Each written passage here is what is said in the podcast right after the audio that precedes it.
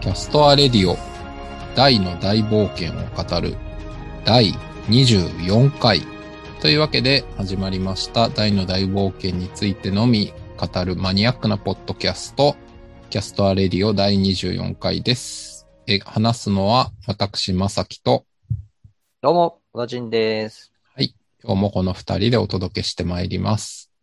さて、えー24話が先週の土曜日に放送されましたが、えーもう別に聞かなくてもいいんですけど、あの、小田人さんは家族で見たんですね。もちろんだよ。僕も、そうですね、録画して2時間後ぐらいには見ましたね。はい。生ではないけど。いやー、今回は、ちょっとね、僕は、やっぱね、いい、ちょっとこの、なんていうか、あの、バラン編のここにはいろいろ複雑な思いというか、いろんな思いが入って、結構ね、真剣に見ましたね。真剣に見ましたかう。ん、うん。ずっとね。そうですね。はい。まであ、あどとうね、はい。ちょっとね、僕、前回そういえば話題にしそびれたなと思ったんですけど、は、なんでしょう。あの流水賞の声が戸田恵子さんだっていう。あー、らしいですね。なんか僕もツイッターかなんかで見て、かの有名な戸田恵子さんがそ、うそうそうなぜ流水賞をってちょっと思いましたけど。しかもなんかやや加工された感じのあの声になっていて。。そうですすよね。なんかロボットっぽかったっすよね。あれ多。分、加工してますよね、多分。してると思うんですよ。なんかしらのエフェクトがかかってると思うんですよね。そうですね。小ノートにこの、こなんだ、えー、っと、ツイッターまとめみたいなサービスが、のみんなのリアクションがあるんで、これをちょっと、うなんか、ここに貼っておきましょう。 23回目の放送で、その流水流水賞が出てきたとき、あの、パッて気づいたんですよね。気づきましたパッ。て気づいて、はい。あおの、あうん、戸田恵子じゃんと思ったんですけど、なんうんか、そんなに話題になってなかったんですよね。あーでも今、小ノートに貼りましたけど、ツイッターまとめみたいなの見ると、盛り上がってる人たちはいたみたいですよ。はい。いやーあ、ちょっとまさきさん、はい。いや、今ちょっと、ツイッターでちょっと今驚くべきことが来たんですけど、なんでしょあの、僕、先ほどですね、あの、はい2時間ぐらい前に、う。はい。ツイッターにですね、あの、投稿して、はい。ああ、のしてますね。はい、はい、まさきさんが投稿している、あの、ノートの記事ノートですをね。はい。引用リツイートして、今日、はいあの収録をしますよと。で、あの、リツイート元のノテのコメントとか、まあ、アニメの感想とか、DM コメントお待ちしてますって。はいこれ前回からやってるんですけどね。こういやうっ感てじでるんだ。偉 い。僕はやっていない。はでい。前回はん全然来なかったんですよ。はい何にも。はい。いや、今ね、ツイッター見たら、あの、42分前に、あの、え、はじめまして、少し前にキャストアレディオを見つけて全話聞きました。大の大冒険はリアルタイム世代です。まさか令和になって毎週大の大冒険のアニメを楽しみにするとは思いませんでした。にっこりマークっ本て当いだ。う、コメントがついてますね。はい、投稿をいただきました。ありがとうございます。ありがとうございます。これはなるほど。この、なんかアカウント名とかを言っていいのかどうかちょっとよくわかんないですけど。まあ、あの、後で小ノートはにツイート貼っとくんで、気になる方は見ていただければい、やー、ありがたい何です、かね。わかりますが。いやーそうですね。嬉しい。はい。あの、いつもコメントくださってる方も、えーいらっしゃいますけど、あの、このはい方、初めてですかね。そうでですね。この方は初めてレスいただいた気がしますが、ありがたいですね。す。前話聞いてくれたということで、でもすごいですあねりが。たい1時間かける23回ぐらいでも。う、だいぶありますけどね平均で丸1日ぐらい使っていただいてるという。丸一い日使っちゃいますけど、やー、もう、ぜひ、あの、リモートワークのね、あの、作業 BGM 代わりに使っていただくぐらいの感じで。とかね。あと、散歩とか掃除とかねあ、。そうですね。はいそういう時に散歩中いいですよね。そうですね。 1時間とか、1時間半ぐらいずっと聞き続けてられる状況で、うん。散歩とかいいですよね。そうですね。まあちょっと脱線しますけど、やっぱ、ポッドキャスト結構あの、なんでしょうね。短いポッドキャストやってらっしゃる方も多いじゃないですか。5分とか10分とか。ありますあの、ね。うん。まあ僕、ああれをなんかし、2日に1回とかやってらっしゃる方すげえなって思うんですけど、なんか自分が聞く方としては、うん1時間とか2時間とかのやつを週に1回とか出してくれると、なんかしながら聞くとかに便利だからいいなと、そっちの方がうん。聞く派としては好き。なので、多分僕たちのも長いんじゃないかと思って、うんうんうん。はい。いやー、ありがたい。こういう反応を励みに頑張っていきましょう、今日もね。そうですね。あの、ね。まあ、こうこうやってね、こう聞いてくださってる方がいるということは、まあ、我々がね、世の中に出してることも、はい、誰かには届いてるということで。あーありがたい。ということで、そあうですの、ねもし他にもはい聞いてくださってる方がいたら、そっと、あの別にパブリックコメントじゃなくていいので、ぜひ、そっと DM とかをいただけると。お願いします。ああ、そう。そしてね、えー第24話、リバン。そうですね。タイトルは今回もシンプルですけど。 いやー、あのーもうとこうなんか、ここの流れはね、その、まあ、前回もありましたけど、その、やっぱあの91年版のアニメを乗り越える非常に重要なタイミングという話と、そうですねあ。のまあ、大の大冒険のこの物語における非常にあの、大の、ね、あの、その遭遇かそうらでのすね。壮大なバトルからはのいその人間に対するなんかこう、もう乗り越えつつのポップも死んじゃいいのみたいな、なんかそのそもううですよねてんこ盛りな展開ですからね、僕はね。うん見逃せないですよね。まあ、ある意味、こう、えーだから漫画で言うと序盤3分の1ぐらいのとこなんで、まあ、まさに序盤のクライマックスですよね。ですね。はいい、やーまさきさん、今回は、あの、ノートの記事を読みましたけども、はい。ノートに感想を書きましたけど。あれちょっと、この場でちょっとなんかトークしていきたいなと思ったんですけど、そうですねちょっとぜひはいどんなことを書いたかご紹介いたそうだでけすればねと。。まあ、あの、基本的にあの、僕、ノート書くときは、なんか原作と比べたアニメこんなんだったっていう書くときが結構多いんですけど、今回はあんま、あの、どっちかというと、元々の設定でこれ、よく考えたら、やべえな、これ、みたいなのを結構書いたんですけど、まあ、一つはあれですよね。バランが第に説明する。今でこそドラゴンはモンスターの一種とされているが、昔は人間以上の知識を持ち言葉を操る者も多かったっていう話で、僕はあのずーっとこれスルーしてきたんですけど、うんいや、なんでドラゴンの知能低下してんねんっていうのを、多分説明がないんで、それ知りたいんですけどっていう個人的な話と、まあ、あと、うんあれですね。そもそもこの世界どうやってできたんですかっていう話をちょっと書きまして、あの原作をね、全部読まれた方は知ってる通り、竜と魔族と人が世界の覇権をかけて争ってたら、その3つの神々が、まあその24話でもでバランが説明しますけど、いや、これじゃダメだっつってドラゴンの騎士を生み出したんだけど、でも、そう、ここが僕が今回初めて気がついたんですけど、ドラゴンの騎士がいる割になぜか、竜族と魔族を魔界に押し込んで人間に地上を与えるっていう、謎のことを神々がやっちゃってるっていうことに気づいて。で、あれ、ひょっとしてこれが全ての元凶なのではっていうあたりを、はい、うん気になったという話ですね。だからあの、バーンとかウェルザーが魔界で起こるのも無理なくないみたいな。はい。したっていう。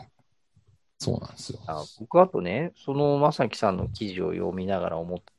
いやそういえば、その、人間の神と竜の神と魔族の神が、その、集まって話し合って、その、生み出した究極の戦士なのになぜ、あの、ドラゴンの騎士っていう名前なんだろうなと思ったんですよ。ああ、確かにね。それはその通りですね。うん。魔の騎士でもなく、人の騎士でもなく、 そうそうそう。ドラゴンの騎士。そうで、なんかあの、竜魔人はい。なるとはいはい、竜と魔族と人とっていう、その、そうですなんねて。言んしょう。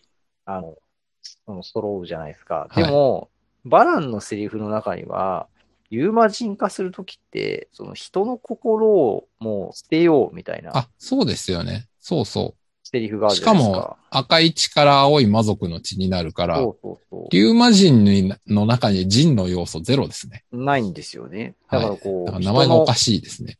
そう。だからドラゴンの騎士っていう状態の時は、まあ、いわゆる人の、人に近しいもはい。ので、竜魔人になると竜と魔族の力が使っているようになっている。なんかそこもね、なのにその確ドラゴンの騎士っていう名前でっていう、ちょっとなんかそこがうん、なんかどういう設定になってるんだろうなっていうのが気になります。うんそれは確かに言われてみれば。あの、あれですよね。えっ、と、こ漫画というか後半に途中で出てきますけど、マザードラゴンいるじゃないですか。はいはいはい。まあ、要するにマザードラゴンがドラゴンの騎士の守護者というか母なる存在みたいな描かれ方をするじゃないですか。うんで、精神世界で大と話してみたいなのありますけど、うん。これ知らないですけど、この神3人で話し合った時に、ドラゴンの神に大きい部分が押し付けられた可能性があるんじゃないですか。あちょっとこれ、あの、能力与えるのと、あの、継続的に育てんの、ドラゴンお前がやれよ、みたいな。あ、なるほど ね。だから、あ名前はドラゴンの騎士使っていいからさ。あ、うん俺たちあんまやんねえから、つって。ええみたいな。そう。だいぶなんかこう、ドラゴン命寄り名ですよ権ねはもらったけど、みたいな。まあ、しかも紋章もだって完全にドラゴンのドラ顔ゴじンゃないでのすか。紋章ですからね。うーん。でもほぼ、てかほぼドラゴンじゃないですか。だっうて。んまあ魔力確かにあるはあるけど、バーンみたいな純粋魔族のトップには及ばないし、ね、人の心もまああるっちゃあるけど、って感じだし、ほぼドラゴンじゃないですか。要素的には。うん。だいぶあれですね。3人で話した割にはドラゴンに押し付けられてますね。うん。そうなんですよ。あとね、その、まあ、バランって設定上、その、潮流軍団、軍団長じゃないですか。はいで、その、ドラゴンを従えているじゃないですか。そうですね。ドラゴンの騎士だし、まあ、ドラゴンを従えてるっていうのに、今まで何の疑問も思思わなかったんですけど、はい。いや、今みたいな話をしていくと、なんか、バランがドラゴンの騎士であって、その、うんドラゴンを使えているっていうのは、いやなんか、これもやっぱりどう考えても、そのなんか、人間と魔族とドラゴンの三者の組み出した、なんか、強兵器みたいな、なんかそういう設定からすると、やっぱだいぶドラゴン寄りですよね。そうですよね。確かに。な、なんで別にあの、魔族古文にしたっていいし、そうねそど、どれ古文にしたっていいのに、う。うん。なんでドラゴン古文なのっていう。そうなんですよ。ああ、それはありますね。そう。だからさっき正樹さんが言ったような、なその三者の会談のもとに、その、生み出された究極の戦士なんだけど、なんかやっぱその、だいぶベースのところはドラゴンが、ドラゴン族が、になったんでしょうかね。いやそー、うねだいぶドラゴン寄りですね。まあ、やっぱあれじゃないですか。戦闘力はやっぱドラゴンが段違いだから、ドラゴンベースにしないと、うんまあ戦闘力足りないんじゃないですかね。なるほどね。竜の戦闘力と魔族の魔力と人間の心を持ったっていう、そうそういう体ですもんね。はい。だからベースはドラゴンなのか。うん、やっぱ強くないと、あの、力なき正義意味なし的な話で弱いドラゴンの意味なしなんで、やっぱりドラゴンが、ドラゴン成分をだいぶうん、入れてますね。うん、確かに。うん、でも確かにそういうのですね、こう、ノートに書いてある、ドラゴンがその、その種族として、あの、まあ、ある意味、退化していったみたいな。退化してますよね、完全に。うんなんか、退化したっていう話なのか、その、そういう、なんて言うんでしょうね、知性を持ったドラゴンが、なんか、滅ぼされていってしまっていたしなのか、どうなんですかね。ああ、でもそれはあるのかもしれないですね。何らかの理由で、うん。その、知恵のあるのは、あの、ボリックスとかウェルザーみたいな感じで、なんか、世界征服欲が出ちゃって、その度にドラゴンの騎士とか誰かにやられて、うんいなくなっちゃったみたいな。残ったのは知恵がなくて、なんかあの、世界征服とかしない、ただの古文ドラゴンみたいな。うんあもしくは、なんかそういう知恵のあるドラゴンを、なんかこう、吸収合体させてドラゴンの騎士ができたみたいな。ああ、それあるね。なんか、知恵あるドラゴン成分をだいぶそうそうそうド。ラゴンの騎士に流し込んじゃったみたいな。そう。だからなんかその可能性あるわそのね、ドラゴン族としての、それなんか進化を止めて、そのエネルギーを、ドラゴンの騎士を生み出し、継続させていくために、なんかそのドラゴンなるほど族ねが犠牲を払ったみたいな。ああ、でもそれありえそう。なんか、結局さっきほら僕言った通り、なんか、三種族のうちドラゴンの騎士作る上で、なんかドラゴン側がババ引かされてる感があるんで、なんかそれの最大のやつが、知恵あるドラゴン成分全部元気玉みたいな感じで持ってかれたみたいな。そうそうそああ、その可能性はなんかうそう。 うんゼロとは言えないですね。やっぱなんかそかわのいそうドラゴンが強すぎる問題が、なんかそうさせたのかもしれないですよね。ありえますね。でもさ、結果的にさ、ベルザーとかさ、ボリ、ボリ、ボリックでしたっけ、はいはいあの、竜同士の争いをドラゴンの騎士が止めるとかいうね、あの、よくわかんない。あ、ベルザー、み生き残りのベルザーを倒したのかそうな。そうそうそう。ボリクスとウェルザーは勝手に怠慢してたんで。うん。いや、なんか、そういう意味では、なんかドラゴンの騎士、そのドラゴン族のパワーを、まあ、ベースに作られて、その、ね、三、三つの種族の均衡を保つためとか言ってたのに、がベースになったドラゴンの、なんか、知恵ある生き残りベルザーを倒しに行くっていう、いやー、なんかやっねぱ。り悲しい運命というのか、ですよね。ね、しかもですよ。ね、それを横で見ててバーンは、い行動は起こさずに着々と黒の子は作ったり、軍勢を口説いたりして、こう、じっくり時間貯めて、世界征服というか地上消滅作戦を練ってるのに、それ誰も気づいてないし、みたいな。うん。だから表だって行動したやつはボコされるけど、裏で計画進めてて、しかも、これバーン明らかに、もうこれあの、原作でも出てきますけど、新大魔王にバーンになったら明らかに竜魔人バランより強いじゃないですか。いやー、そうそうそう、だかそら、こななんんですよかねその策略もそうだけど、個人単体の戦闘力でももはやドラゴンの騎士より上なんで、それってもうドラゴンの騎士ダメじゃんっていう。だから魔族界ではバーンい、もうバーンが一番筆頭なんですかね。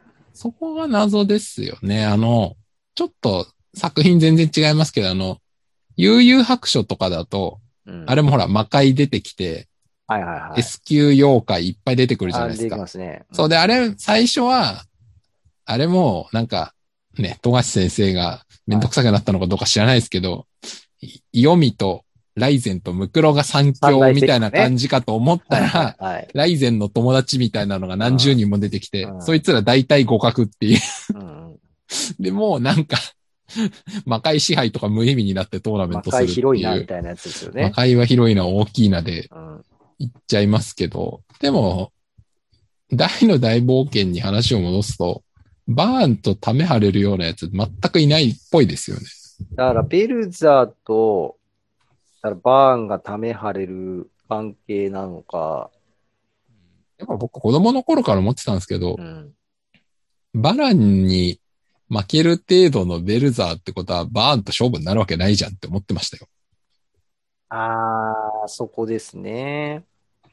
うん、まあ多分、単純な戦闘力っていうよりも、あの、悠久の命を持つとか自分で言ってるんで、なんかもう、もうちょっとなんか特殊能力的な強さがあったのかもしれないですけど、そうっすねベルザーね。とはいえでも、ね、なんなら竜魔人になってるかどうかわかんないバランに負けてんじゃんみたいな。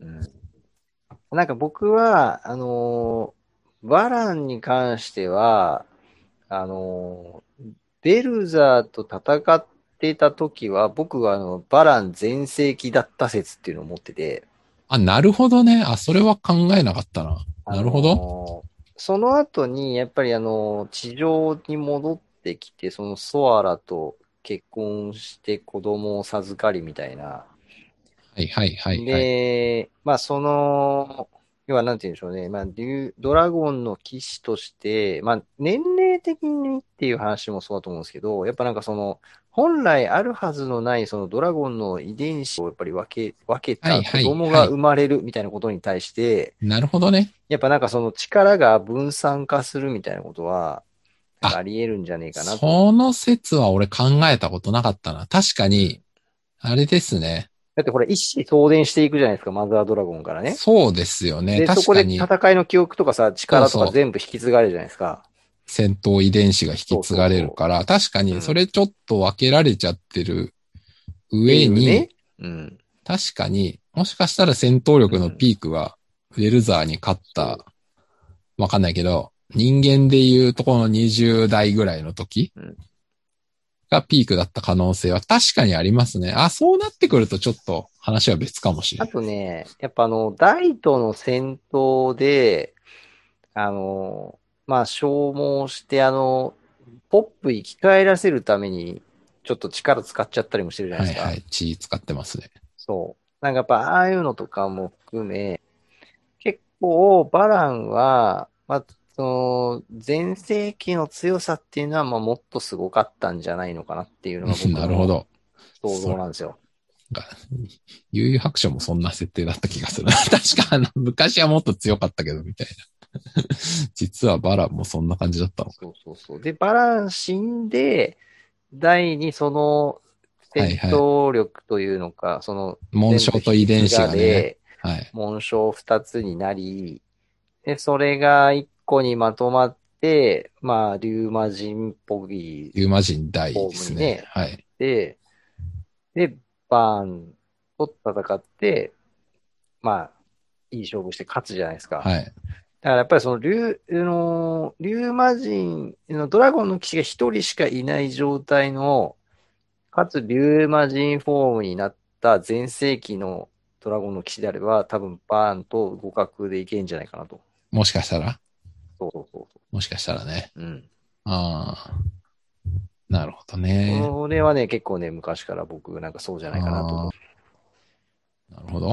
だからベルザーも、その封印されちゃったっていうのは、なんかその、あの、妖精の力みはたいいはないはい。説明があるじゃないですか。精霊がうんたらくんたら。精霊。か。そうそうそう。奴らは特別な力を使うみたいな。天界から来た精霊がそう封じだまからした。弱らされて、その、封印されちゃってるから、まあなんかちょっと弱そうなイメージに見えるけど、やっぱなんかバーンとのああいう会話の感じとかを見る限り、やっぱなんかその、対等感うーん。ありまなすよるほどね。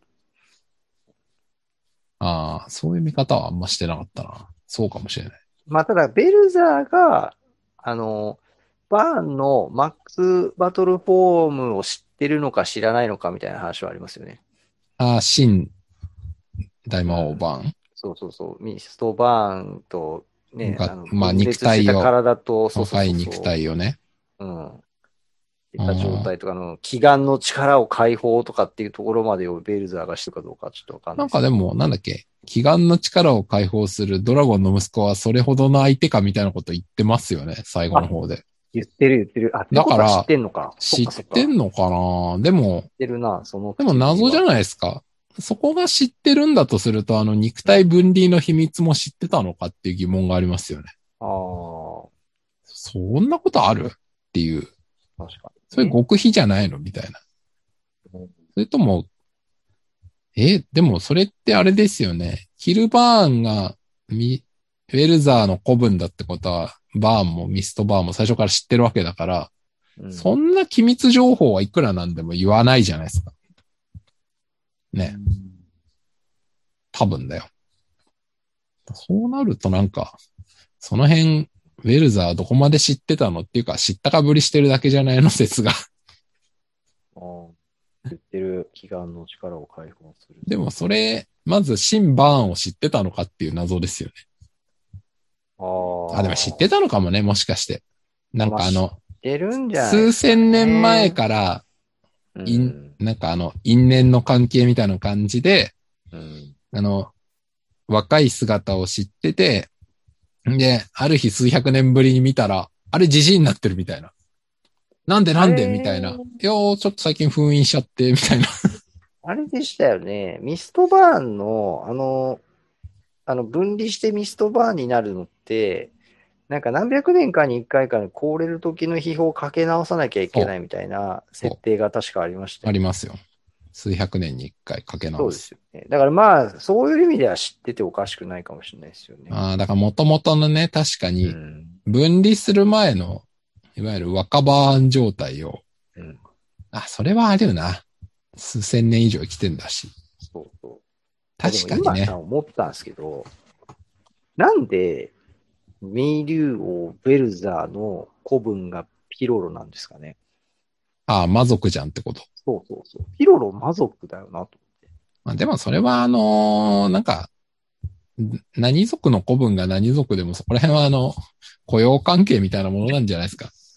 まあ、知らんけそうど。か。魔族の、その、バーンの手下に竜がいるのもそういうことか。とかさ、それは別にいいのか。うん。ただの古文なんじゃないですか。どれぐらい忠誠使っ誓ってたのか知らないですけど。で竜王、ベルザー軍団みたいな。やっぱこう、魔界編魔界編じゃ、まあ、え、ていうか、え、竜の、ベルザーがいるのって魔界なんですかね、そこが謎で、その、封印されてうん石像になった石像どこにあるのみたいな。あれ、その話ってどっか出てますかね出てはいないんですけど、なんかあの、バランがウェルザー倒しに行った時の回想みたいの見ると、なんかこれ魔界なのかなみたいな雰囲気はしますよね。なん知らんけか、あれですよね、こう、魔界と人間界っていう、その、地上と、その、まあ、下にある世界みたいな、はいはい。そこをこう転覆させるか、まあ、その全部そもそも壊しちゃうかみたいな、はいはい。なんかそのね、乗っ取るかみたいな、なんかそういう話になってますけど、やっぱそうか、あれですよね、その、魔族、竜竜の、竜の、竜族、人間族って、なんかその3つの種族の話ってなった時に、だから元々はみんな地上にいて、うん。その、みんな地上で争ってて、うんうんうん。なんかどっかのタイミングで人間が地上で、竜と魔族が魔界に追いやられて、なんかみたいなそそこ、となんのなかね感じしますよね。そうですよね。最初争ってたのがどこか一箇所じゃないと話がおかしいと思うんで、それは地上だって考える方がなんか自然な感じしますよね。うん、うんで、その、だなんでそうなったかってなると、やっぱり人間の神が、そのまあ、人間が種族的にその勝ち取ったっていうことなのか、まあなんか魔族と竜族が争って、共倒れして魔界にああ。みたいな。なんかあるかもしんないっすね。その辺のなんか、作望ね入り乱れた、え。うん。なんか、駆け引きがうんありそうですね。それまあなんがかすすべての元凶。だから結果的にあれですよね、その、三つの種族の神たちは、まあなんか、世界をね、あの、複製するとかうんぬんっていう話じゃもうなくなってますよね、これい。やー、そうですよね。ね。だからドラゴンの騎士もどう、なんか人間はびこらせといていいのかみたいな、やっぱそういう話になりますよね。いやー、ほんとね、なんか、ほんと、いろいろこう、神々がほんとポンコツやなっていう。えなんかほら、今回第24話の中でもバランがその第に説明をする者で、はい。あの、なんでドラゴンの騎士がその人間を滅ぼすのかみたいなところあがあ、、そうですね。やっぱ説明をしているじゃないですか。第に質問されてでしたっけそうそうそうなんでお前バーンについてんだよって、あいつの方が悪いじゃん、みたいなう。ん。いやなんか、改めて今みたいな話をした上で、そのセリフをもう一度読み解こうと思うと、うん。だからドラゴンの騎士の使命として見ると、その人間が一つの種族で地上という世界を、まあはい、はい。独占してるっていうことに対して、その、そこに対しての粛清をしようとしてるっていうのは、なんかまあ、ドラゴンの騎士の側からすると、筋は通るなみたいなことを思いますよまね。あ確かにね。ああ、でも今それ話聞いて、あれって思ったんですけど、うん。なんか、バランって要するにその、人間たちにソアラを殺されて、代を失っちゃった恨みから、うん。人間滅ぼすって思って、バーンに賛同してるじゃないですか。うん。で、まあまさにモダジンさんが言ったみたいに人間滅ぼすっていうのをうん自分の天命だとこう、うんまあ自分に言い聞かせてるわけですけど、うん後で、キルバーンが来てバーンの作戦をばらして、地上を消滅して、なんか、バトルの海にしちゃうのさ、みたいなこと言った時に、うん。なんか腹が読めたわ、とか言う、言って、なんか、ああ。それで、ある。る意味反旗を翻すわけじゃないですか、バーンに。うんうんうん、でも、なんかよくわかんないのは人間を滅ぼすっていうことと地上を消滅させるっていうことに何が違うのっていううん、謎ですよね。バー、ね、何バランの中で何人間の全滅は OK だけど、地上消滅はダメなのっていううん。謎だなと思って今。うん。いや、あと、やっぱなんか、そう、いや、今の話のそのところもさ、あるし、さらに、その、あれですよね。いや、なんかその、ウェルザー倒して、その、人間界に戻ってきて、その、はいはい人間のね、まあ、ソアラと、その、して、みたいな、はい。なんかその、こんな者たちのために私はウェルザーと戦ってたのかみたいな、そういうセリフが確かあったじゃないですか。ありま。すね。いや、だからそれで言うと、やっぱなんかその、人間の世界を守ろうとしてウェルザーを倒しに行ってるっていう構図になあってあ、るんで確かにそういう解釈になりますね。地上、まあそうか。ウェルザーが地上侵攻しようとしてるから、すよね。地上侵攻ってことは人間世界を脅かすってことだから、それを止めるために戦ったっていう解釈でうん。すそよねうそ。うそう、そうなるじゃないですか。うん、なる。うんで、そこに、それを実現して帰ってきて、人間世界で過ごしてたら、まあ、人間のダメな面を見ちゃって、はい。その人間に対してるそういうね、怒りが湧いて、そこからその人間が地上のその支配をしてるっていうところを、まあ、その滅ぼしてのものにしていくみたいなのに加担していく話になってるじゃないですか。そうっすね、そうっすね。からのさっきのまさきさんの話じゃないですか。はい。いやー、なんか、こうちょっと思ったんですけど、なんか、バラン、ちょっとドラゴンの基地としては、どう、どうなんでしょうね、この、脈々とその受け継がれてきているであろうドラゴンの騎士のその役割とか、うん。いやほら、バランの前のドラゴンの騎士って描かれてないじゃないですか。描かれてないですね。うんいや、だからぶっちゃけバランそもそも何歳なんだみたいな話もあそれるしはありますね。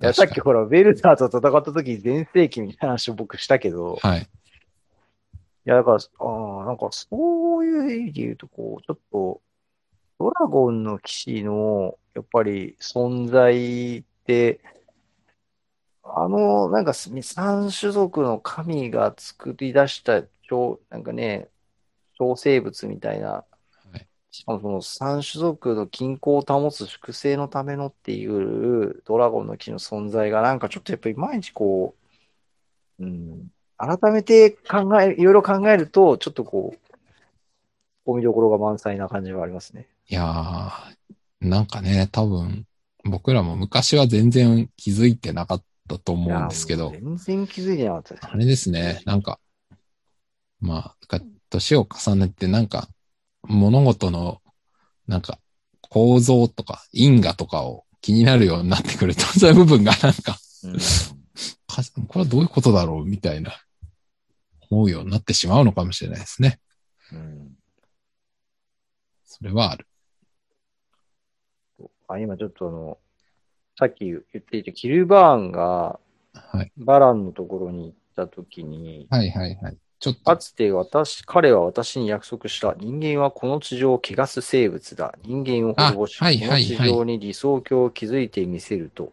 はいいこいれまでは自分に適材するのをやめ、協力ほししてほしいとな。はだいからこそ、はいはいあえて私はハドラーの部下となり前線に赴いたのだ。あの約束は嘘だったのか。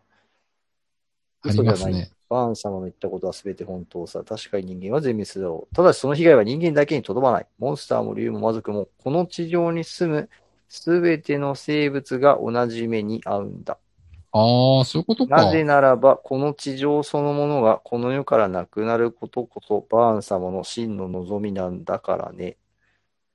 確かに。かつてベルザーとも戦ったことの君は知っているだろう。僕たちの今立っているこの大地の遥か下に広がっているもう一つの世界を魔界。そう、神が魔族のために与えたと言われる暗黒の大地。強さのみが全てを支配する修羅の世界。バーン様の望みはその魔界を地上に浮上させること。はいはい。説明してますね。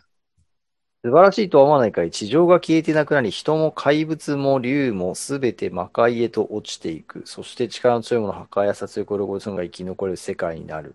これこそがバーン様の理想郷だ。うんいやってことは、いや、ちょっと今思ったんですけど、なんか、僕らの今さっきの話の中だと、地上は人間のもの、うん。魔界はドラゴンとその魔族のものって言ってましたけど、うんこのキルバーンの説明を聞く限り、地上は今も人間と魔族と、うまあ、んここではモンスターとかっていうけど、そうですね。まあ、モンスターも竜も魔族も、この地上にすべての生、住むすべての生物がって言ってるから、確かに。い今も地上を3つの種族プラスまあモンスターで、こう住んでいるっていう状態ではあるわけだね。まあそうですね。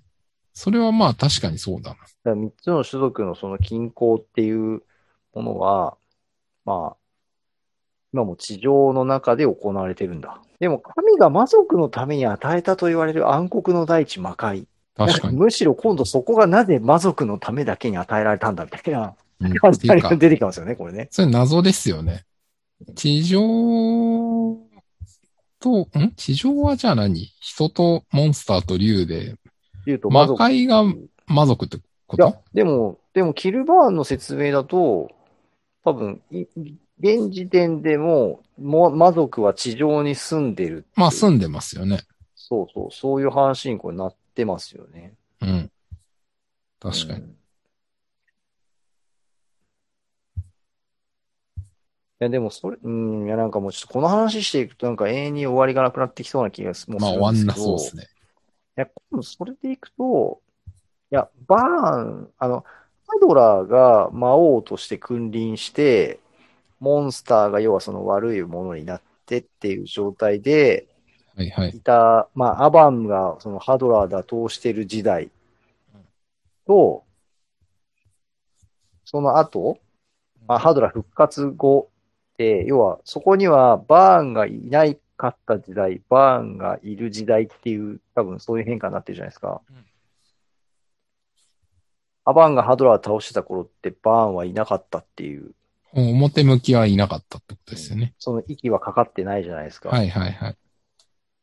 えーだから、バーンは、魔界に行って、魔界にいてあるタイミングから、だから地上に来たってことなんですかね。うん。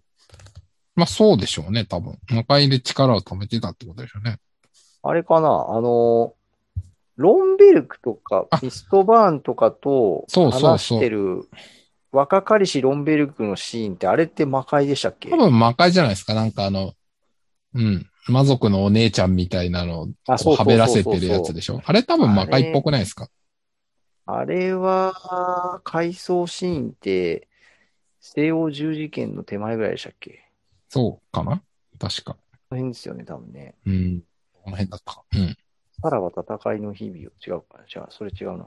あ、あれか。あの、あ、そう、西洋十字剣のうん。前で、もう傷はいらんぞの話のあたりでしょあ、そうこそう。れ多こ分れ以そ上の辺お前にもうその辺傷はいらその辺ねえずっていう。ここだ、ここだ。えっ、と、これは、ま、やっぱ魔界ってことになるのか魔界っぽいっすね。多分。な。うん。あれでしょ超魔生物がまだ出る前の話でしょ。あ、超魔ゾンビが出る前。あ、そうそうそう、その辺。う。うんん。この辺だ。これはやっぱだから雰囲、外の雰囲、あ、魔界って書いてある。90年前魔界。そうですよね。大魔王バーンの第7宮廷。はいはいはい。だからやっぱ、だからバーンはやっぱ魔界メインで、やっぱりす生きてた人なわけだな。そうですね。だからこそ恨みを貯めてるわけですからね。魔族にのみ与えた魔界。うーん。でも、まあ、それは日が当たらないからうん。文句を言ってるわけですよね。で、地上には地上に、その、ハードラーみたいな魔族もいたっていう、あそうですよね。で、地上征服を志してたっていうことですからね。だから、そういう意味で言うと、だからそのハ、ハドラーたちの、まあ、もともと地上にいた魔族たちっていうものと、うんその、魔界の、その魔族たちっていうのは、まあ、なんか、秩序的には別系統なのかもしれないですね。そうですよね。だってあの、大がね、序盤にデルパいろいろで出して、こいつら魔界のモンスターだ、見たことないみたいなのありあまあ、すかそらうそうね。そうそうそう。で、ほら、あの、今のほら、あれですよね、その、超魔ゾンビになる前の、あの、ザボエラはいはが魔法の玉かな、魔法その玉うででしたすっけね。だ、だ、出すやつ。ね、あれも魔界のモンスターでしたよね。ソルジャーブルみたいなやつだとかがね、なんかうん魔界のモンスターって設定ですもんね。ですよね。だからやっぱその別世界ってことなんだろうな。うん。モンスターの進化というか、それもなんか別な可能性高いですよね。ですよね。うん。うん。でも、そうなってくると、だからそのあれですよね、魔界と地上を行き来するっていうことが、うん。まあ少なくともロンベルクはできてるし、うんまあバーンも、その一派もみんな魔界から地上に何らかしらの手段でその、そうですね。なんかやってきてますもんね。来てますよね。10年前ぐらいかなんかに。うんうんうん。そうですね。ですよね。そこ何があったんですかね。うん。っていうか、生き生き簡単なのかとかいろいろ謎ありますよ。いや、それこそ悠々白書のね、あの、あの米魔界米海特防隊の、あの、海峡トンネルでしょそうそうこそれう。魔界のあの、ふ、塞ぐためにとかあ言っのて、さ。ね、潜水と、あの、い何でしたっけ、あの、闇なでの五木が、はいはいはい。トンネル開けてみたいな、そうそう。海峡トンネルそ開ける。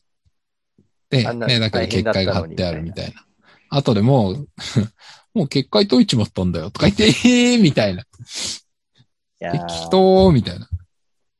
まあ、あなりんかましたけど。なんかきっとそこに、地上に赴ける何かがあったんでしょうねなんか魔法のアイテムみたいなのあるんじゃないですか多分い。やー、だから大魔王バーンほどの魔力をもってしても、その、地上に出向くまでには時間がかかってたわけですよね。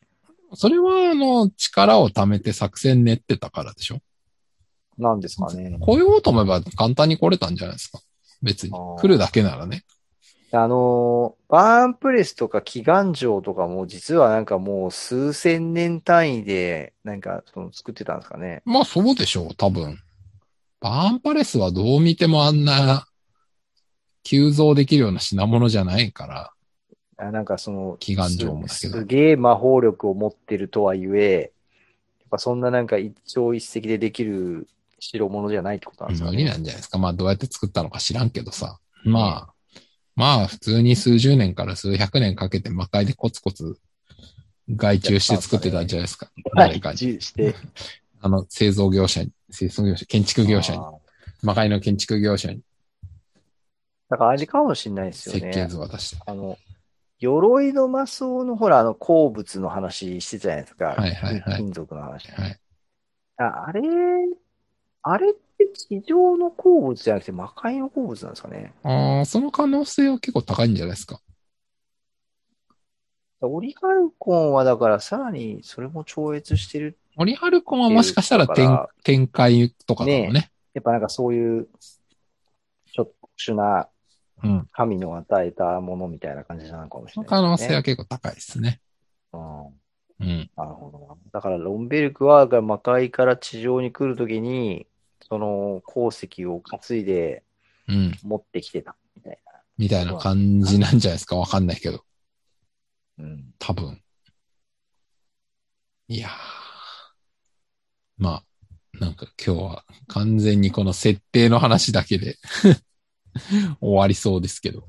いや、今みたいな話もでも、あのーあの、アバンの、あの、今やってる外伝みたいに、あ有機賞バラン外伝とあ、かそね、れ書いてほしいなね、見たいですよね。うん、なんかそうね、もうこれはね、僕らがファンが勝手に妄想で言ってるだけなんで、まあ妄想だから楽しいってのはあるんだけど、なんか別に公式で書いてくれたらそれはそれでいいですからね。読みたいですね。ね。うん。そだからそれこそ、ベルザーとボリックスのああ、対決とかね。対決からのね、からのね。バランがそのベル確ザかにー倒しに行くみたいな。それ書いてほしいっすよね。まあ、もしくは、だからその大の大冒険の、やっぱ今回我々がこう期待してやまない、まあ続編、魔界編でベルザー倒しに行くっていう下りの中での回想シーンとかでね。はいはい。うん。ありえますよね、そこもね。あ、そう、ちなみにね、その魔界編は前言ったかどうか忘れましたけど、ベルザーじゃなくてもしかしたらなんか第三勢力みたいなのが、あ、新なんかい。るとかいないとか。あベルザーはだって封印されてるから。封印が解かれるってことじゃないのよ、それはああ、ちょっとまあそこら辺はよくわかんないですけど、まあまあまあ。はい。いやちょっとでもその辺の筋書きを楽しみにしたいですよね、そういう。でもやっぱうん魔界編をやるとしたら、やっぱそういう回想シーンは出てくるだろうなと思う、でしょうね。だからね、き今回まで話してたうん。説明されてないミッシングリンクをうん片っ端から回収してっていただきたいっていう。ねえそうですよね。それはすごい知りたいなうん。そそれはある。はい。この設定、この設定についてちょっと三条先生のいろいろ見解を聞きたいな聞きたいですね。別に今回のが終わってからでもいいですけど、またあの、大好き TV にぜひ出て、ねじっくり、この辺を1なん時なら間ちぐょっらいと語三っていただきた条い先で生にすね。メールとかしてみましょうか。メールアドレス知らないし。だからなんか事務所とかのアドレスとあか事務所のホームページ。ジとかあんのかねな謎ですけど。えしてみたいな。質問してみたいな。うん、確かに。いや。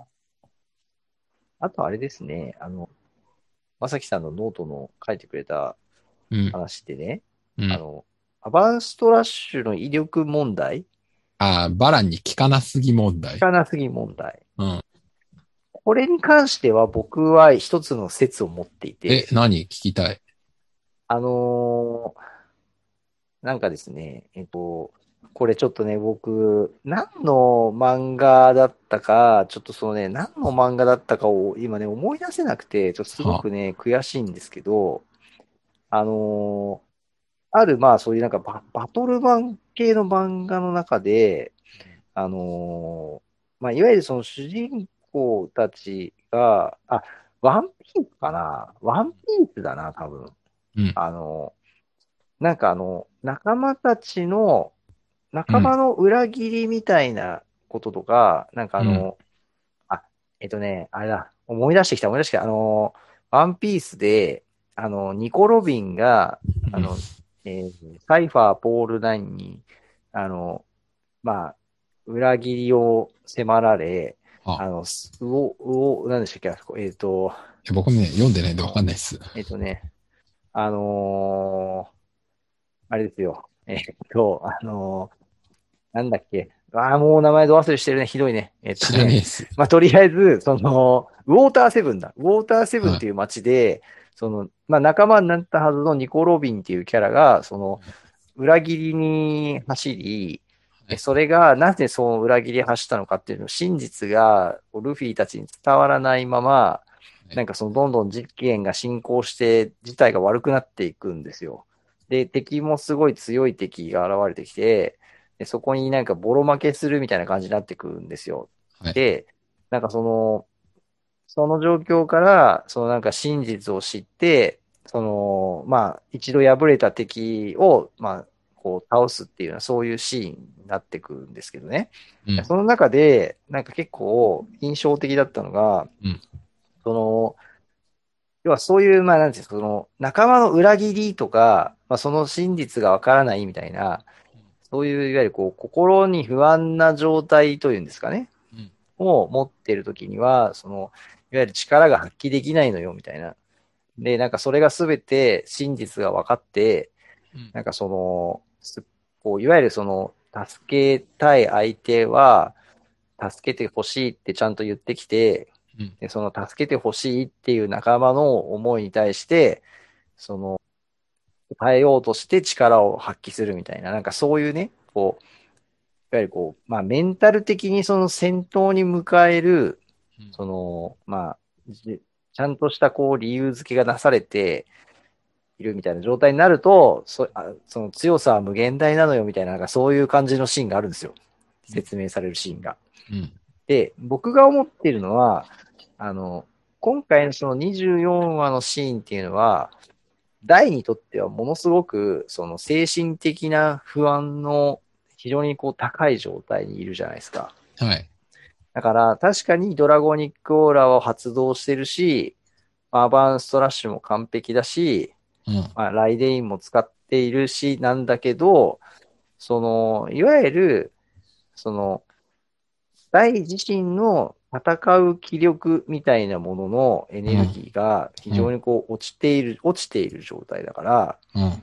技自体は完成しているんだけど、その威力としては、この時の威力は、まあ、この後に、あの、えっと、まあ、ポップが、あの、きね、死んじゃった後にダイが記憶取り戻して、鎧の魔剣でアバンストラッシュ、ライディンストラッシュして、ギガブレイクと対決する場面あるじゃないですか。ありますね。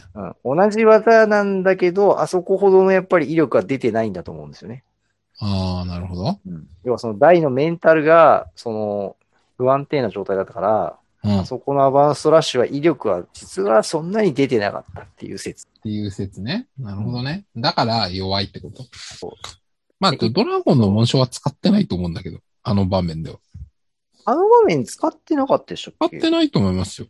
あれでもライデイン使ってたから、いや、それは後でしょ。ライデインはそうか、もう打てるようになってんだっけあの場面って。えっ、とね、紋章出してた気はするんだけど、そうじゃなくて、最初にバランのうん、胸の鎧のとこにペキってやるときには出てないと思うよ。あー、あのー神殿の中の方でね、一発目のやつね。僕が言ってるのはそっちです。あ、そっちね。あれだってでもその後ってさ、ライデインストラッシュするときもさ、バランには、あれ全然効かない。あれ受け止めてんのか。あれちゃんとは受け剣止め出してるじゃ。なんいさすがにっていう。あ、そうかそうか。そこですでよ。も、でもそうだよね。あの、流水晶のところのアバンストラッシュは、うん、やっぱりこれは、なんか、台は相当、なんていうんでしょうね、パワーこもってない感が、やっぱ一撃だったんじゃないですかね。なるほど。迷いのある一撃。ああ、そういうことね。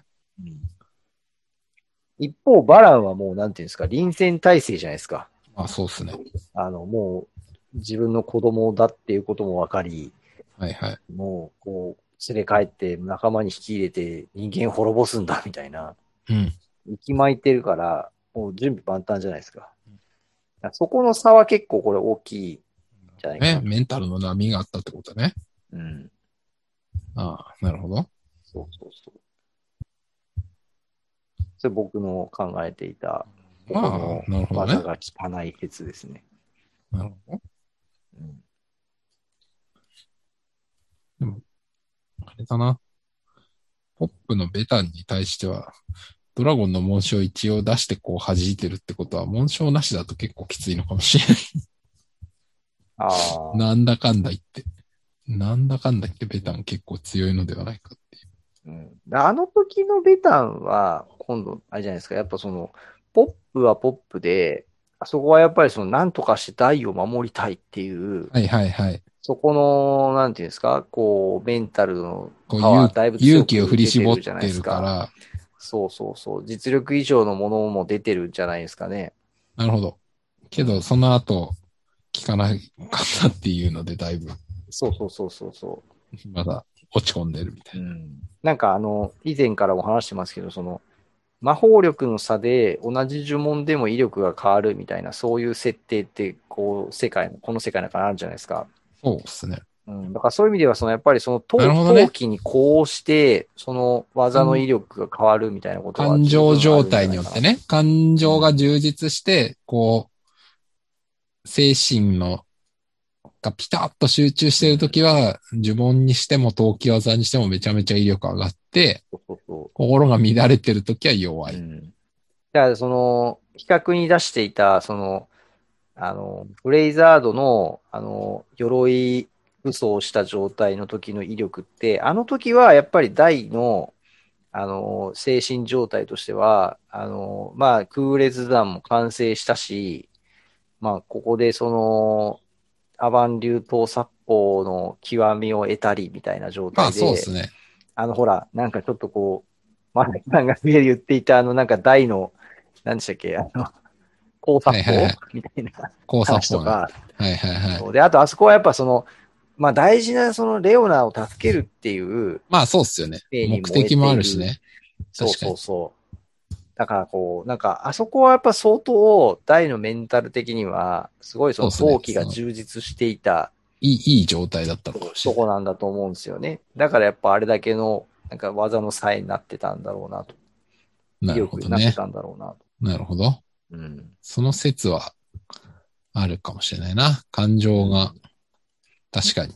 まあ、あと、なんか意図的にそういう風に演出することで、あの、見せることで、その鎧がちょっと砕けてぐらいの威力しかないっていう風に見せることで、なんかそこのやっぱりなんか力関係とかを、まあ、演出として見せてる部分も当然あるのかなまあ、それもあるでしょょうね。う。うん。うん。そんな気はしますかね。確かにね。うん。うん確かに。あ、でも、あれですね。あの、そこのお話の続きに書いていただいてる、やっぱりあの、クロコダイン先生のね、はいはい。名言。名言集。クロコダインね、いやー、すごい。なんかね、ちょっと、クロコダインがこんなにやっぱり、ああ、こう、うん。なんか、の言動とか行動がね、なんかこう、すごい筋が通ってて、すげえな、クロコダインみたいなのを今回改めて思いましたね。いやー、昔はそこまでだとは思わなかったなっていう。漫画で読む以上になんかこのアニメでセリフとして、あの、描写された時になんか迫ってくるものがありますよね。ありますね、なんかね。うんクロコダインすごいわ。あとあの、ちょっとわなわな震えてるはいはいはい。ね、様子とか、あの、バランとのやりとりとか、そこからのやっぱこのセリフはかなりね、ああ、すごいっすよね。なんか、なんかね、ネットだとクロコダインやられるシーン集められたりして、こう、だいぶ ネタとして扱われることも多いですけど。うんいやー、すごいですね。アニはメ、いクロコダイン特に。まあね、その、バトル的にはね、もう、殴りかかりに行って、あの、攻撃届きつらせず、そうっすね。おの砕けるみたいこな。の砕けるっていう、ちょっと話、すげえ実力が伴ってないような 風に見えちゃいますけど、まあね。このね、おこぎっていうのかなっていうのが、偉人としての、このね、それはありますね。それで、さ、今、その攻撃届いてないっていう話あったじゃないですか。はいこれあの、一番最後、あの、シンバーンとの戦いのとこではい、クロコダイン戦力外通告事件ってやつがあるじゃないですか。ありますね。あの、あれでだいぶこうみんなクロコダインが弱いっていう印象を作られちゃった感がある。しかもあれ、ポップが言うじゃないですか。中とおっさんはレベル外かとかいう、あの、はい、まあ、確かに、ポップであの人瞳にされちゃう。うん。あれ、すごい印象、いい意味か悪い意味かわかんないけど、印象的ですけど、ちょっとね、ほら、何回か前から、その、アニメ別に原作から変えたら面白いじゃんって話をしてますけど、はい僕ね、あそこでクロコダイン戦力外にしないでほしい。だって普通に考えたらさ、うん。あの、人目にするほど弱くないでしょ別に。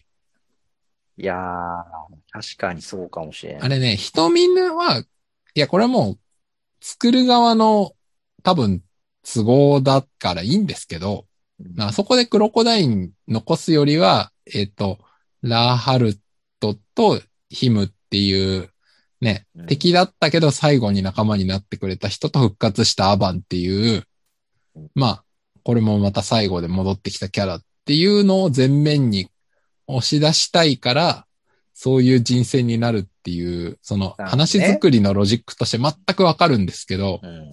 戦闘力で言ったら別にクロコダインいいだろっていう。いいやー、ですよね。だから、その、ラハルトとヒムと、そアの、バクン。ロコダインとうんあのー戦闘力差がどのぐらいあるかっていうところですよね。やっぱり、まああの、ほら、ヒュンケルが解説してる通り相性だと思うんですよね。まあね。うん。だ多分、耐久力で言ったらクロコダインめちゃめちゃあるじゃないですか。この後半になって攻撃力はともかく。まあ、ドラあのギガブレイク2発防そごううですよ。と、あこの耐えろ来とこ週、ろですからね来週ギガブレイクも、なんだっけ来週のあの、エピソードのタイトル何でしたっけドラゴニックオーラ。戦慄のドラゴニックオーラ。ラか。いやね、そこはね、タイトル、クロコダイン、例の技2発耐えるとかにしてほしかったですね。あれじゃ ないえっと、え例の技2発耐えるは、あの、え記憶なくして、ヘランの城のとこに来た時じゃなかったあっ、けそっか。ごめんなさい。そうだ。まだ先だ。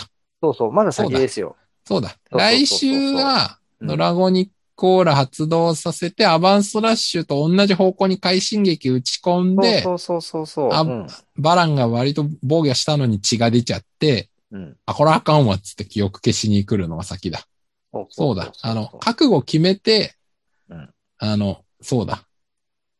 あの、立ち向かうときにギガブレイク2発耐えるんだ。そう。あの、ベホまで回復そうっすねね。そうっすね。そうっすね。そうそうそうそう、耐えるまあやつ確かに。まあでもいずれにしてもですよ。あの、作中最強技の1個を2発耐えるっていう、あの、他のキャラでは不可能なことやってるんで、だからど天う考地魔えて党もめちゃくちゃの、強いですよ。そうですよね。天地魔党のその構えの中で、だからまあ、カイザーフェニックスなのか、カラミティ、なんそうでだっけすね。カラえっミテと、ィ大体あの3つは、カラミティエンエンド、ドかフェニックスウィング、カイザーフェニックスを大体3発うんっていうのがほとんどの場合なんだでか。らなんかそのうちの一発ぐらいはなんか食らって耐えてとか、食らった上で瞳にされるみたいなあ、そうそうそう。流れでもよかったかもそれぐらいしても別にあんまり流れは変わんないじゃないですか。うん。だからなんかそこぐらいはちょっとうんしてほしいなって今思いました。いや、まあ、そ れか、やっぱなんか、あの、バーンって、まあやっぱその、元上司じゃないですか。なるほど。クロコダイン。まあそうですね。司。上司の上司というかうん。あのあ、なんか部長の上の社長みたいな感そじうでそすうかそね。う。なんかその、大魔王バーンに対しての、あ、あとほら、あれ、クロコダインってさ、一回、ローバーンと戦ってますよね。戦ってますよ。あの、原作あの二十何巻のとこで、最初にはいはいバーンと快適した時そうにそうそ戦ってますよね。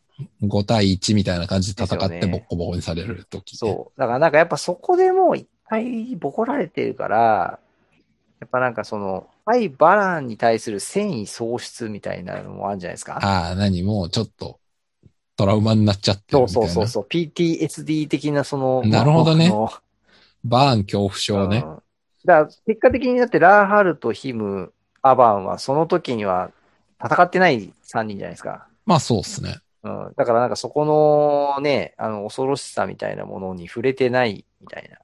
ポップとダイはレベルアップしてるから別ってこと、そうそうそうそうそう。うん、ああ、なるほどね。乗り越えたっていうね。乗り越えたっていうことうね。んなるほどねそ。れもあるかもしれないな。ああ、その解釈は確かに。うん、でできもるかも確しれかないに、うん、なんか、ポップにまでそれ言われちゃうっていうね、あちょっと、悲しさはあるね。確かに。なので、ちょっと、そっとそこはあの原作を変えていただいてですね。あの、一発目の、一発目というか、大の味方たちに打つ一発目の天地的ぐらいは食らってから石になってほしい。願望。それは思いましたね。まあ、それがわかるのは、あの、約1年後ぐらいっていうか、えー2022年の1月とか2月ぐらいなんじゃないかっていううん話ですけどね。いやー、その辺はね、変えてほしいな。いやー、でもこのね、最後のこの戦闘シーン、アニメで見れたらもう、毎週ちょっとドキドキが止まらないだろうな。これいやー、もうね、そうなんですよね。だこの、ポッドキャストもね、最初の頃は、あの、91年版アニメはこうだったねとか言ってましたけども、まずとりあえず来週からもう、ね、比較するものないしね、原作しか。いや、もうだって、天地まとうとか、どんなエフェクトかかんのみたいな感じですよね、もうね。それはありますよね。ね、もう、サーケン・ディストールに、オーラナックルに、本家アバンストラッシュっていう、その3つが出揃うのも、それだけでも多分すごい描写なのに、そうですよね。ね、軽くとこう、攻略してみせる天地まとう。いや、これは見たいね、早く。いやー、見たいですよね。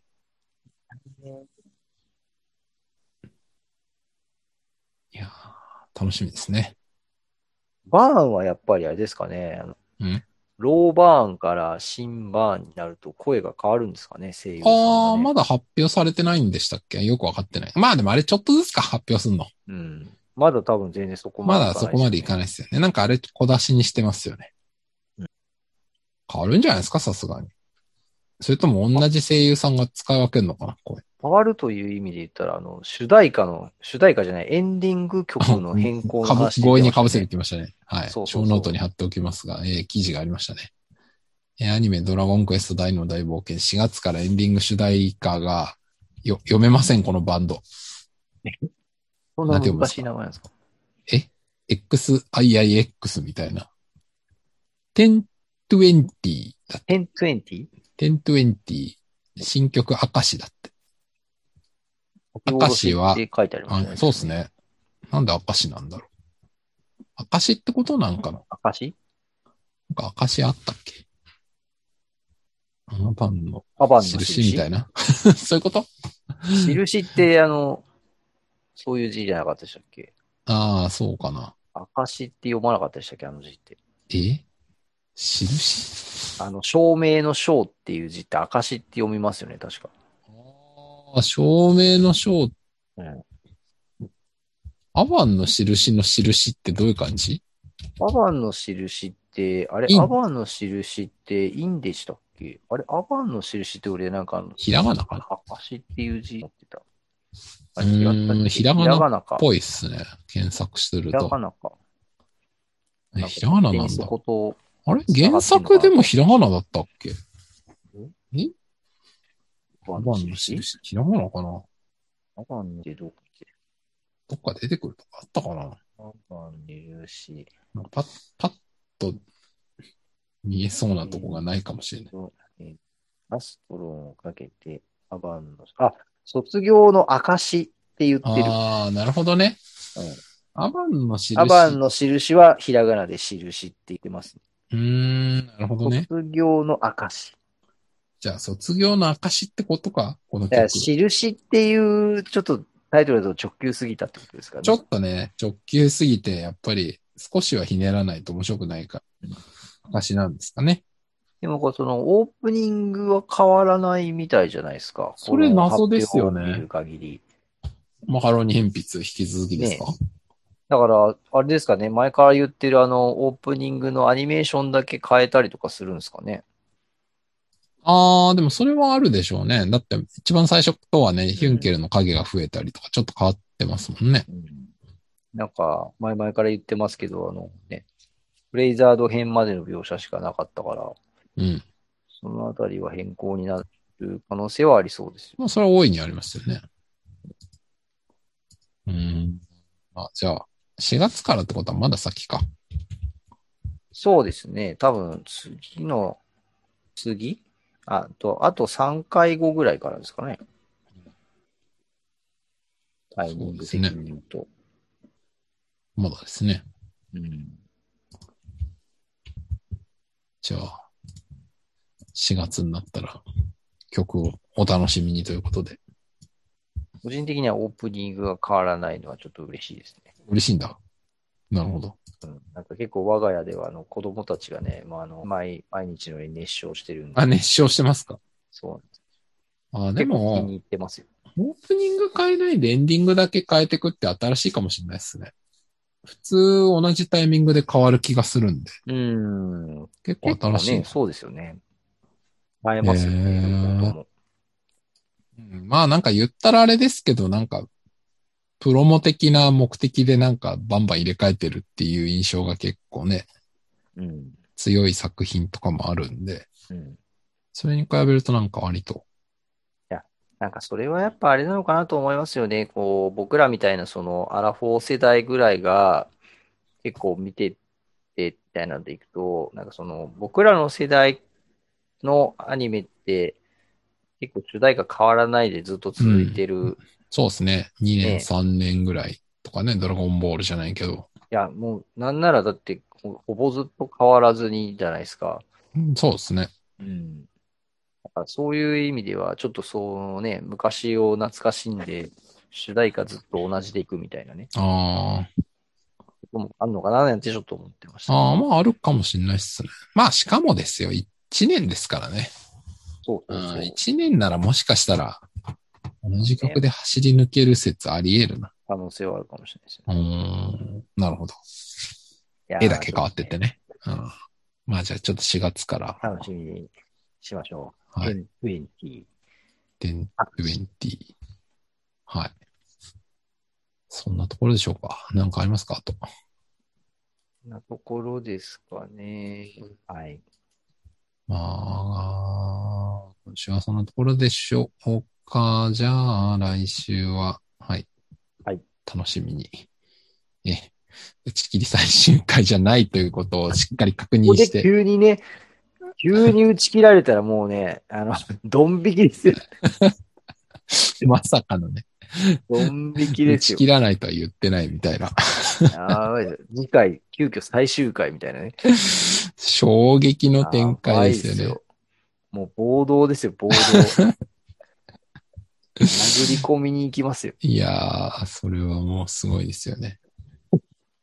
あ、でもないとは思うけど、次回やっ、あ、でも今、そう、次回やった後しばらく開くとかねえだろうなって思ったけど、そのエンディングテーマが4月からって話だから大丈夫ですね。そうそうそうそうそうなんですよ何の心配もないですね、そこね。そう。いや、ある意味だからもうそれが、あのーもう、なんていうんですか、あの、ちゃんと続くよっていう印ですよ。あ印ですね。証証ですよ。証ですね。そうなんですよね。あの、結構前の作品ですけど、あの NHK でやってたバグマンとか確か、2クールやって半年空いてみたいな、なんかそういう感じでしたからね。 うんうんうんうん。確かに。原作に追いつきそう系はしょうがないと思いますけど、うん。大丈夫だ、僕らは。安そ心う。ちなみにあれですよ、明日、あの、大の大冒険オリジナルサウンドトラックボリューム1があ、そうじゃないですか。林さんの。ね。ついに買明お日うかですよ。な。と、あのね、これまで林さん、すげえなって話全をしてましたけど。う61曲収録。ちょっと明日買おうかな。ーん、そうっすね。これ、どこら辺まで入ってんですかねよくわかんないけど。えっ、ー、とね、どこら辺までっていう区切りじゃ曲なタいイのかなトル、曲タイトルいまをいちわか見んないるけと、えどうなっってんだとね、ロモス武術大会とか、え。入ってますよまだやってないとこまで曲入ってますね。うんタイトルだけでわかるのはね、その辺かあなほんとだ。んダイマオーバーはバーの登場曲なのか。ロモス武術大会は明らかにわかりますね。うん。ドラゴンの紋章の共鳴は来週ぐらいにかかるんだろうか。ベンガーナの街。へえ、ちょっとタイトルだとなわぜかロんないやモつだス。武術大会だけちょっと飛んでるんだっていう感じはありますけどね。それはね、すごいありますね。うん。確かに。うーん、いいですね。まあ、あの、購入される方もたくさんいらっしゃると思いますが。そうですね。はい。ちょっと CD ショップ、はい。ネットで買えばいい。うん、でも、やっぱこういうのはなんかね、物理的にちょっとね、展示されてるのを見てみたい感はありますね。うん、確かに。買うかどうかはさておいてね。あの、皆さんですね。大ファンの皆さんはぜひ、サウンドトラックじゃあ、そんなところでしょうか。のところですかね。はい。ではでは、えー今週も聞いていただきまして、ありがとうございました。ありがとうございました。